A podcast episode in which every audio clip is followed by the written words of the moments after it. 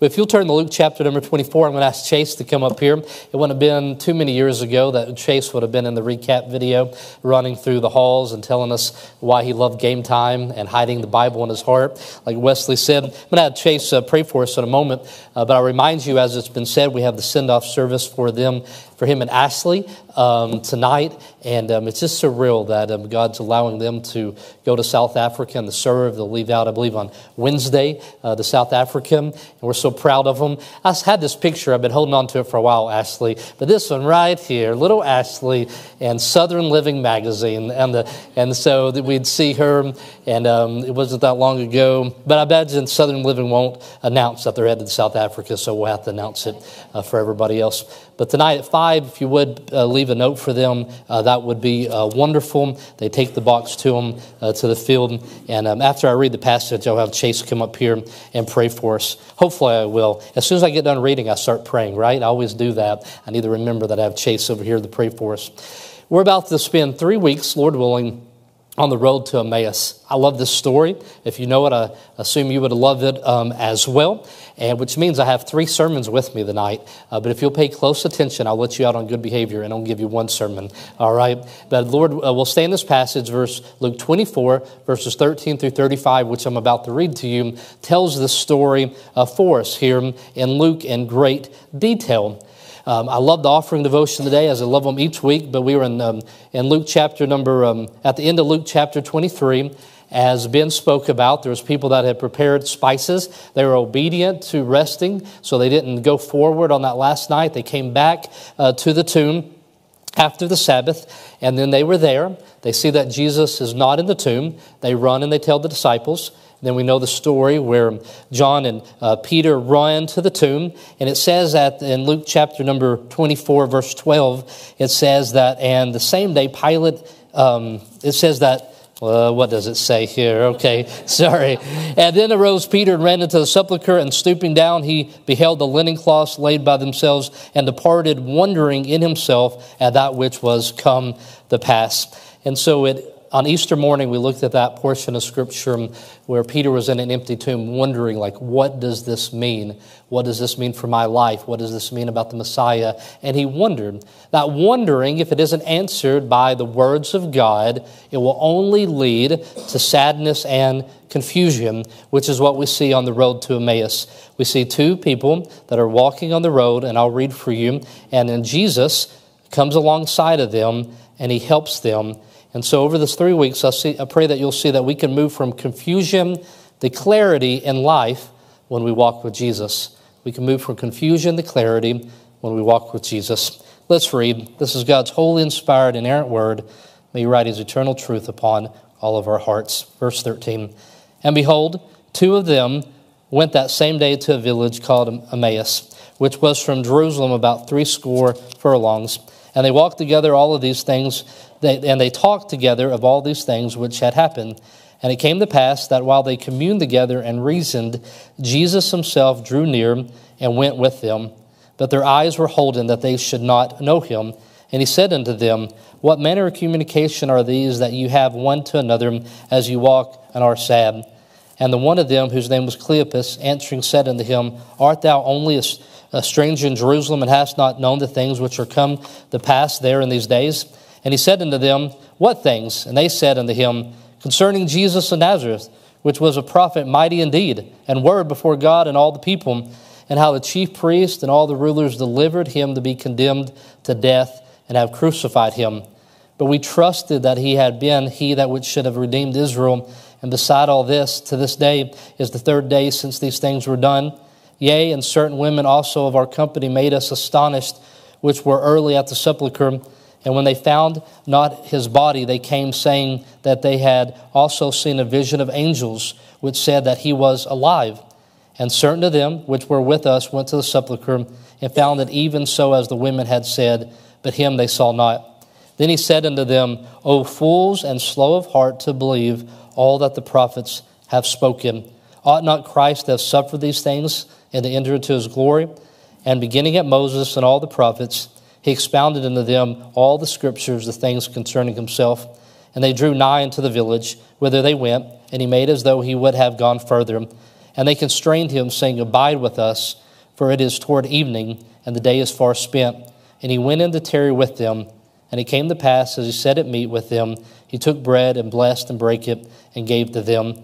And their eyes were open, and they knew him, and he vanished out of their sight. And they said one to another, Did not our heart burn within us while he talked with us by the way, and while he opened to us the scriptures?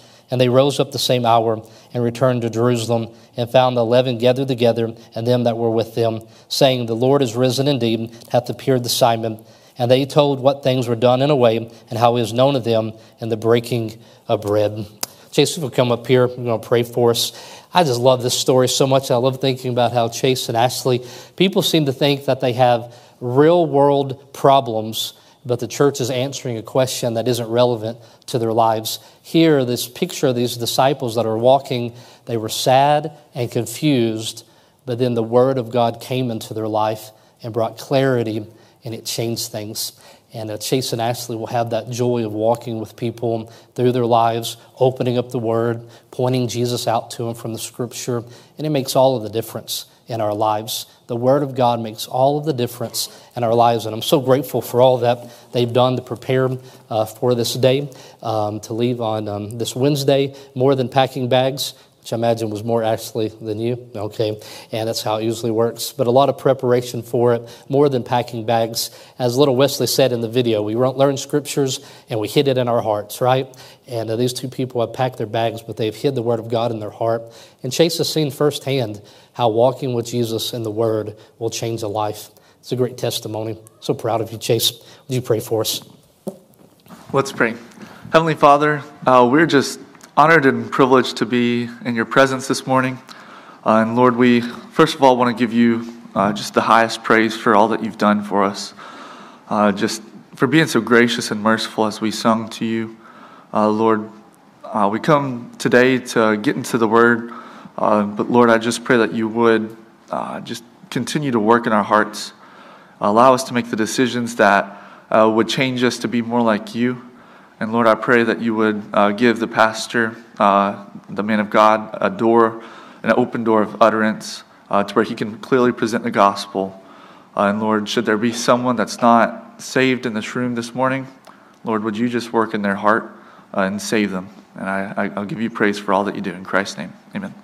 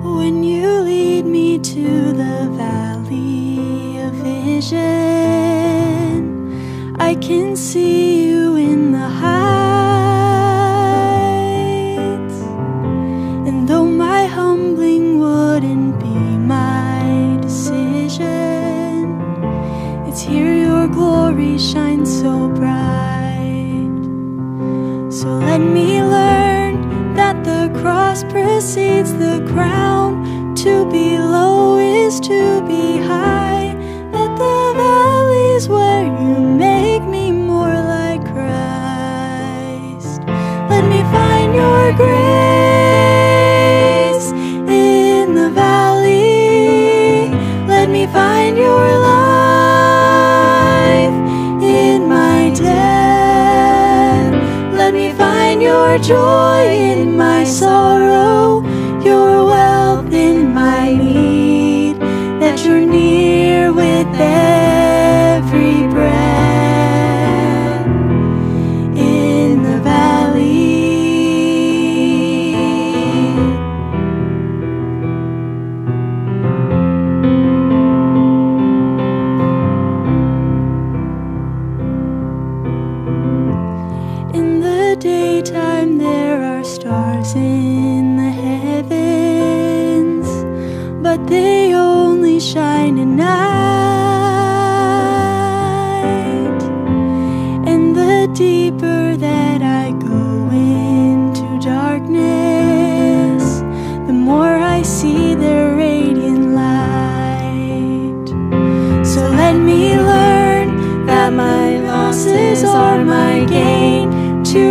that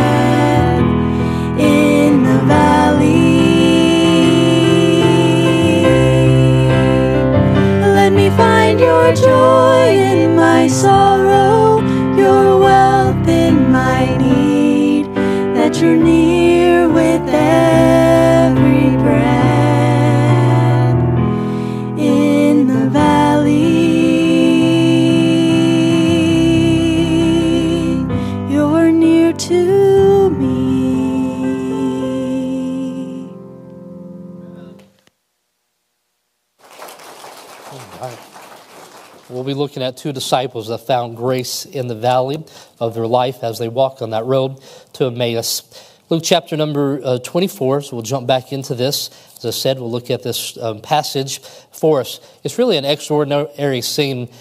Um, you can't imagine walking along, talking with a dear friend about the Lord Jesus one day, and Jesus himself joins in on the conversation. This road to Emmaus experience is told in one verse in the book of Mark, but Matthew and John don't report it, but Luke gives us uh, great detail, all the verses that we have read uh, today. This is a seven mile uh, journey uh, together. If I get the confidence over the next three weeks, I might invite you to join me on a seven mile walk where we talk about Jesus. Talking about Jesus is the easy part. The walking the seven miles is the part I'm scared about, all right?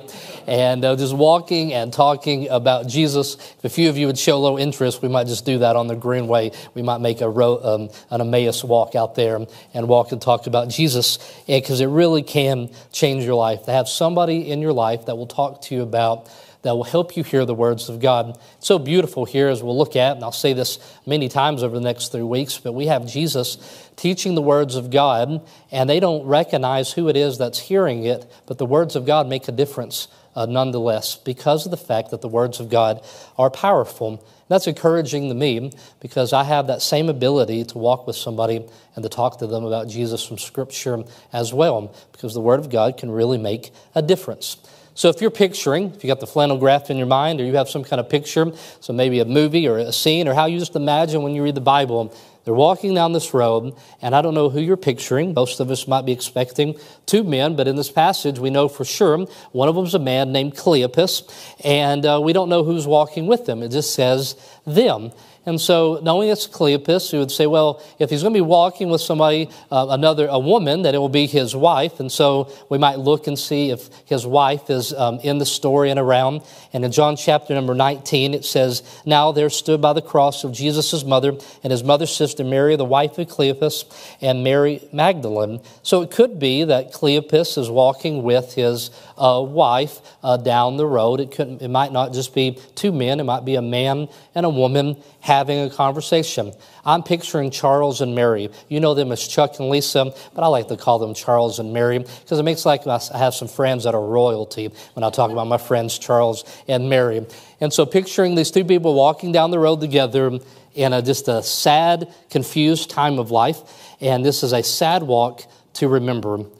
And it's Jesus that describes this walk. I don't have to guess what it is that's going on. I could imagine watching the disciples, knowing that Peter was in the tomb wondering, knowing that they don't know what's going on. I could guess what kind of emotion, emotional state they're at, but Jesus describes it. And that's what happened in verse number 17. He gives a description. Jesus, he said, What manner of communication are these that you have one another as you walk and are sad?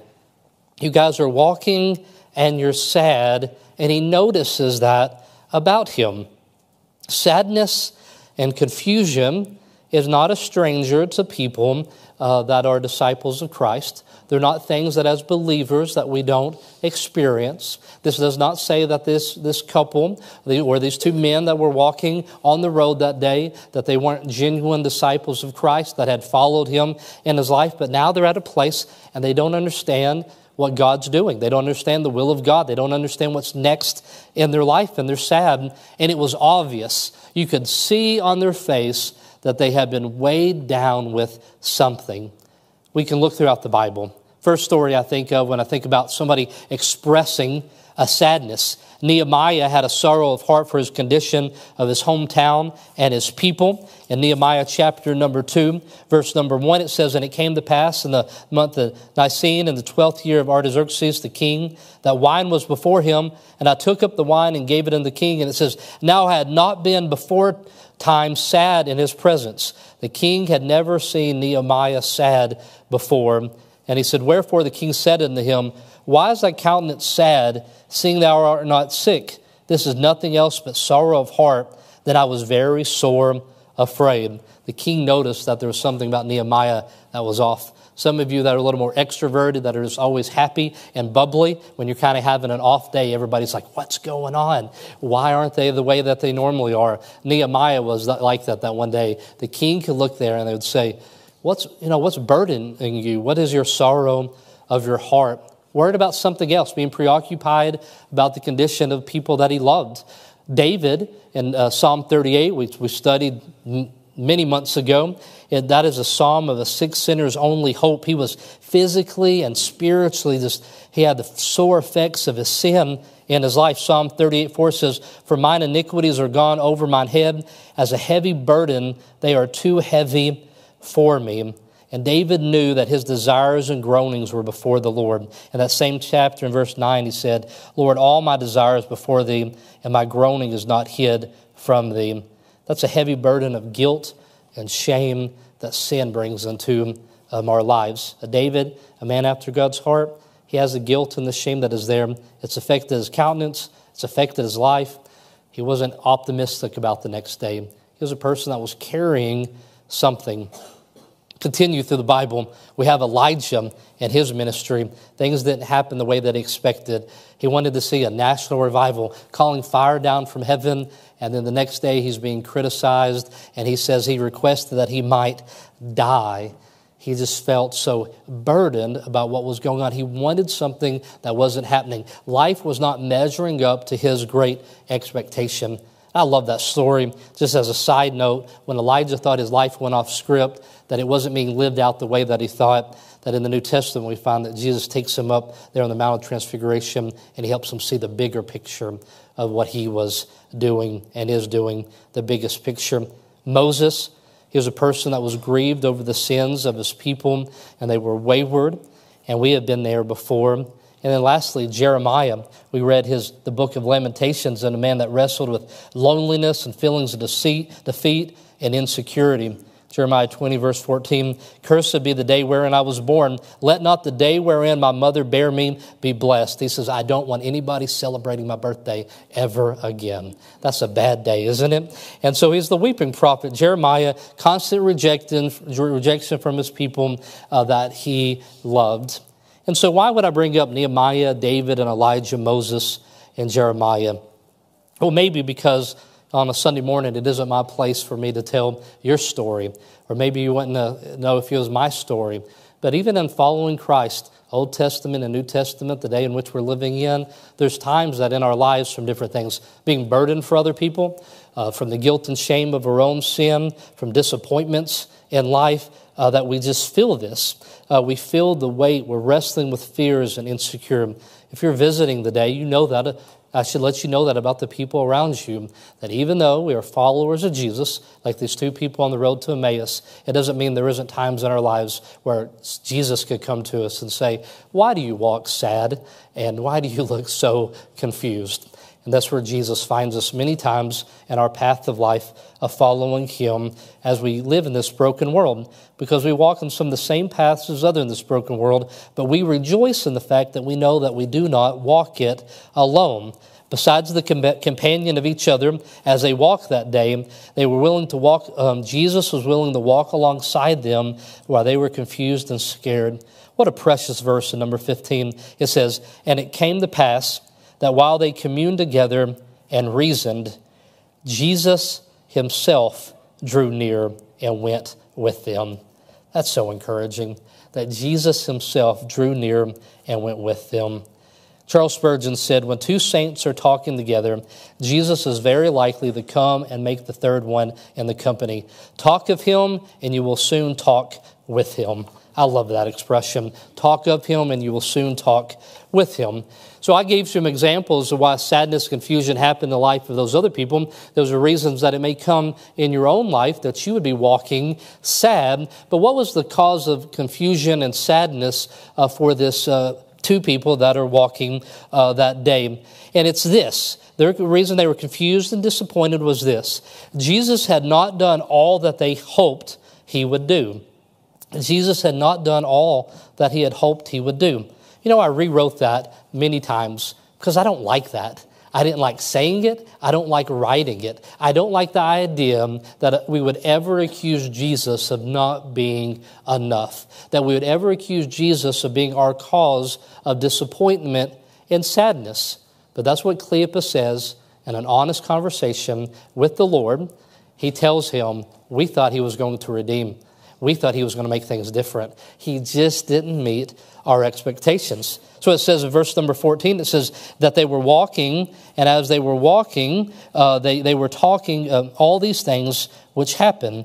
That's what they were talking about, that they were talking about all the things that were, were happening. They had a lot to talk about, right? A lot had happened in a few days.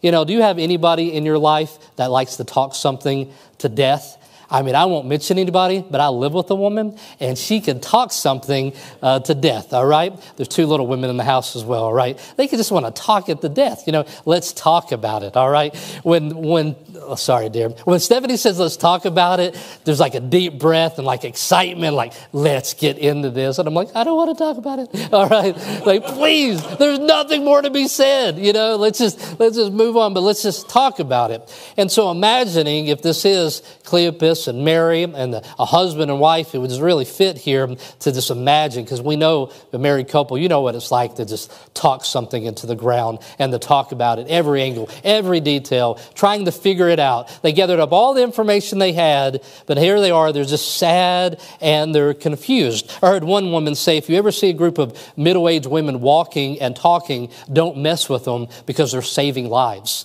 And you're like, what do you mean they're saving lives? Because they're solving problems, and your life may be one of them that they're solving, all right? I'm going to kill them. No, you better not kill them. That ain't going to go good for you, all right? And so they're walking and talking, uh, solving a problem. Here, these two people are walking and talking. They've gathered up all the details of what needs to be said. They've said everything, but it still leaves them sad and confused because trust had been broken. They thought the answer had come, but now they're facing more questions today than ever before. Verse 21. But we trusted that he had been he which should have redeemed Israel.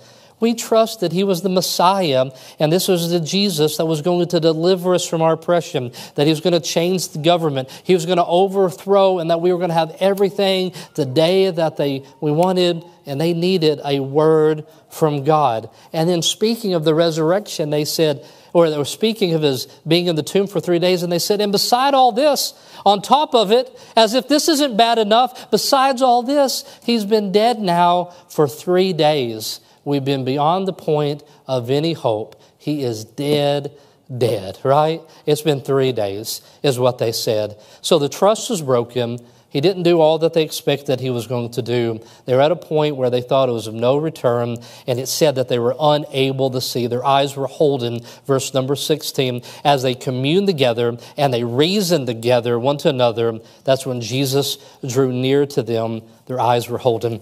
Read a story about a young man five years old, and he was from Texas, and his family said, We're going to take you to the Grand Canyon. And so the little boy went there, and he heard that it was bigger than Dallas. And so he went there, and when he did, he saw it and he frowned, and he, they didn't understand what was wrong. And they asked him, He says, I thought you said that it was a big cannon. And so he thought that he was going to the big canyon and not to the Grand Canyon, all right?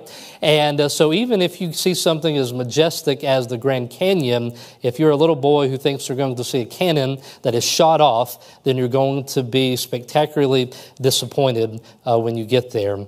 And so, there's a discouragement that kind of affect your view of reality. Kind of like my illustration today, I'm quite discouraged because I didn't realize that when I say canyon and canyon, it probably sounds the same to y'all, all right? And so I'm going to have to think of a different way to tell that one next time, all right? And so kid was disappointed at looking at the big hole in the ground, all right? The Grand Canyon. And so here we are. They shouldn't be disappointed, but they are because this isn't what was supposed to happen. Jesus wasn't supposed to be killed. Jesus wasn't supposed to be taken away from them.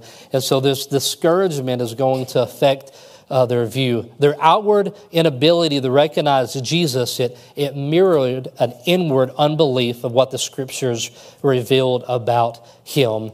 And so Jesus, when he speaks to them and he identifies the problem, he says, Oh, fools and slow of heart to believe all the prophets had spoken. They were so depressed and negative in their confusion, it was beyond their capacity to make the obvious connection that was there to recognize that it was Jesus.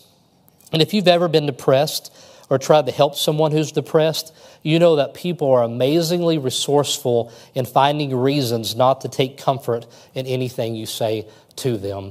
They were blinded by discouragement. We know that to be the case, and we know what that's like. We've experienced it. Is that depression and discouragement blinds you from anything that's good that is happening there in your life.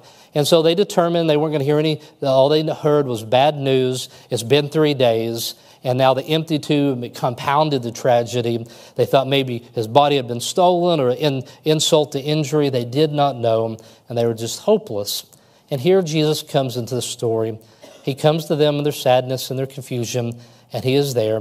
And Jesus wanted them to look to Scripture and not to an experience. I love this picture. I find it really funny. Some of you will think it's great, and some won't have any idea what I'm talking about, but that's the nature of this, right? Is that um, I see a picture of, a, um, of Clark Kent uh, takes his glasses off and he sets it on the kitchen table. Clark Kent is Superman, right? And Lois Lane looks at the table and says, Whose dinner table is that, dear? All right? Because Clark Kent, being Superman, the only difference is he takes his glasses on and off, right? And so if you've ever watched Superman, you wonder, why in the world can she not re- recognize that's Superman? I mean, it's, he's a Superman. The only only difference is he's not wearing glasses. And so I'm thinking, how do you not recognize that it's Jesus? You know, like, why don't you know it's Jesus? The first part that we'd understand is that there's a discouragement, but I believe that there's more going on than just discouragement. I believe here that God withheld the view of Jesus supernaturally and with intention, that as they walked with him, they did not recognize Jesus, and that was by his divine plan so Jesus knew where they were at. So notice the priority of Jesus' revelation before he opened their physical eyes. He purposed that he was going to open the eyes of their heart because we're taught in Scripture that it's important that we walk by faith and not by sight. That the Word of God needed the work in their hearts. If they were going to be really moved in life to clarity, it was going to happen by God's Word. And so, this resurrected Christ, Jesus, he not only knew geographically where they were located on the road to Emmaus, but he knew what was going on in their hearts. He knew the terrain of their soul, and our God is omniscient. And that means, that sounds like a cold word, and it sounds distant. But here in Jesus, we see how it's so tender and it's so personal. The psalmist in Psalm 139 says that he knows our downsetting and our uprisings. He understands our thoughts from afar. He understands all that he's acquainted with all of our ways. And so Cleopas here, his confusion, his depression, his disillusionment, his shrinking faith, and his anger, here Jesus comes and walks beside him. And we see and we're reminded that our Lord honors honest spiritual conversations. This is how the conversation goes on. He looks at him and he says, they, Jesus asked why they're so sad, and he looks and he said unto them, Are you the only person in all of Jerusalem who doesn't know what is going on? And so then, after he says that to Jesus, he says, How do you not know what's going on? And I remind you that the story of Jesus was not something that happened just among a few people, that historically, when Jesus came into Jerusalem, the whole town knew about it. Everyone was speaking about it. It was historically documented, historically proven that this is a major event there in that city. And so he's saying, How do you not know what happened? This person that we've been following, Jesus, he had been crucified, and it's a reminder there this historical event. And so then after he says that, he just lays it out all before that stranger. In verse number 14 and in verse 19, he says, What things? What do you mean, what things? And then he told him, he gave him a scripture, and he says, This is concerning Jesus of Nazareth. He was a prophet, he was mighty indeed, and in word of God. And the chief priests and all the rulers, they delivered him to be into death and to be crucified. But we trusted that he would redeem Israel. And besides all of this, it's been the third day. And now certain women went there of the company and they were astonished. And they came back and they shared the story with us. And when they found not his body, they saw a vision of angels and they told him that he was alive. And certain of them that went, the sepulchre found it, even as the women had said, but him they saw not. And so he just lays it out to this man, to this stranger that is before him. But unknowingly, he brought his questions to the only person who could answer them. And Jesus could have rightfully answered it like this. Because he said, What things? How do you not know? Are you the only stranger who doesn't know? Are you the only person in all of the land that doesn't know what's going on? And Jesus could have answered, I'm the one person on earth who understands comprehensively every single thing that has happened in the last few days. He said, I. He completely understand. Jesus knew everything in the details, but he didn't recognize who he was speaking with. They didn't recognize the beauty that was available to them. They were just walking from point A to point B, and they were confused and they were sad. Some of you might have seen this story some years ago where famous violinist, Joshua Bell, was playing at Washington, D.C.'s um, subway station. He was playing in that city, and people were paying hundreds of dollars to listen to him play the violin. But he went to a subway station. and He was just dressed like any of us would be, going through a subway station, and he played for 45 minutes, and nobody recognized that it was the famous violinist that people were paying lots of money to hear him. They were just busy about their day, and they weren't recognizing the beauty that was there. Hear this two people as they're walking down the road, they're not recognizing they share that they are sharing with the only person that could give them any answers. And one of the first things we learn in the Bible is that we have a God who is willing to walk with us. And this is what Jesus does. He doesn't answer the question, uh, but he rebukes them. And he says, O fools and slow of heart to believe. And I say that Jesus graciously rebuked him, even though it's not necessary, because by nature, a rebuke by Jesus is gracious. Because if you're headed in the wrong direction and somebody tells you that you're headed in the wrong direction, that's by, that's by definition gracious. And so Jesus here, he rebukes them and he says, Oh, fools and slow of heart here. He doesn't call them, he doesn't say they're not intelligent. He doesn't say that they're, they're dumb. What he says is that they're foolish. And so this isn't an, an intellectual assessment, this is a moral one. This has to do with their heart. It doesn't have to do with their understanding. It wasn't that they weren't great enough um, students of the Old Testament. It wasn't that they didn't understand all the, all the prophecies. Their eyes had been affected by seeing the reality was being affected by what was going on in their heart. And so he walks with them on the road to Emmaus, but he's walking with them from confusion to clarity. And then he begins with Moses and all of the prophets, and he continues teaching him, these sad disciples. And so Jesus answered in a way that was available for all of us that know God's word. Jesus does not provide comfort to them by a new revelation or by some supernatural experience, but he does it by explaining the word that is available to all of us uh, that know it. I like this quote by Kent Hughes. It says, As musicians come, I like to read this too. It says, We may feel insignificant and alone, but when we see Jesus fresh from the cosmic trauma of death and resurrection, monitoring the footsteps and heartbeats of a despairing couple, we know that we too are known and loved. Jesus was willing to walk with these two people at that time. And what he does is something that every one of us are able to do, which is to point people to him in the scriptures. It says, and we'll look at it next week, Lord willing, that he expounded unto them all the scriptures and the things concerning him. So there's no better way to help a friend than to walk with him where they are at and to point them to Jesus from the scripture. I want to be as practical as possible because that's what I find in Christ. He walked with them. These were people that were already believing. These were people that were defined as his disciples. But he needed to help them move from confusion in their life to clarity. And so I'll say it like this A walk with a friend who will point you to Jesus from Scripture can absolutely change your life. Here in a moment, as we pray, and I'll ask you to stand in a time of response to the believers in here, I want to encourage you. Your personal confusion in your life, it's more directly related to your lack of understanding of the will of God than you may know. You need to get in the Word. So you say, I'm so busy and life is so hard and life's so challenging. I don't know how to prioritize my life. I don't know how to get things in order. And I would like to get, um, I'd like to find some time to get in the Word with my friends, but it's just not fitting.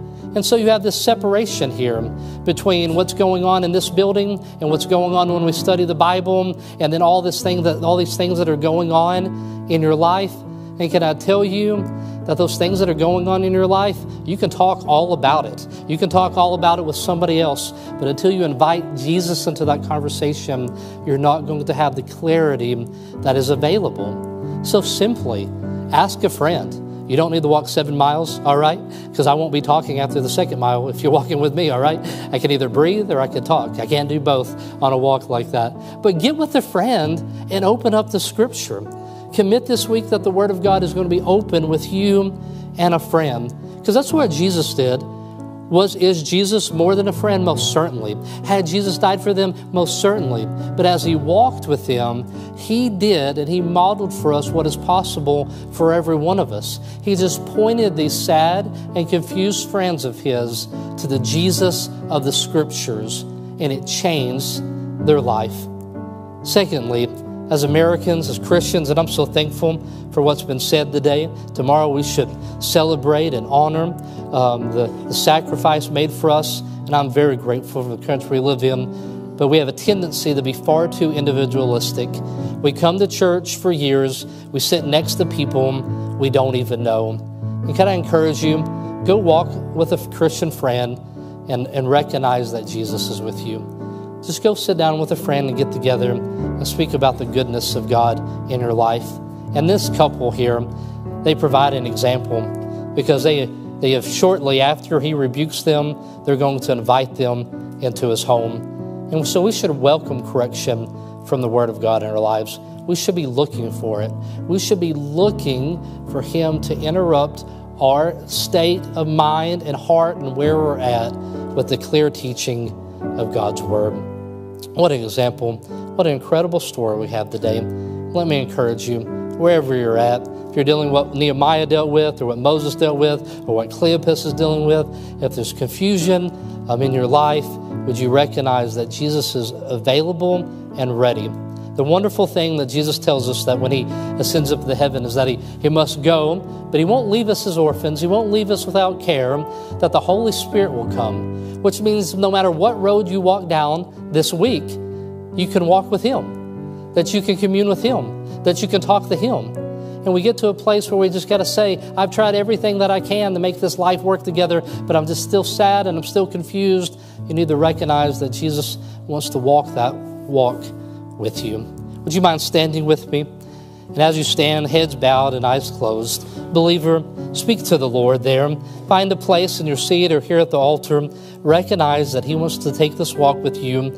And this week, we see the value Jesus puts upon teaching the Bible, how loving it is for us to teach the Word of God to our friends. How loving is it for us to help people see the simplicity of Christ. And so I encourage you to do that as believing people, as praying there in your seats, if you're in here today, I would love to tell you about Jesus Christ.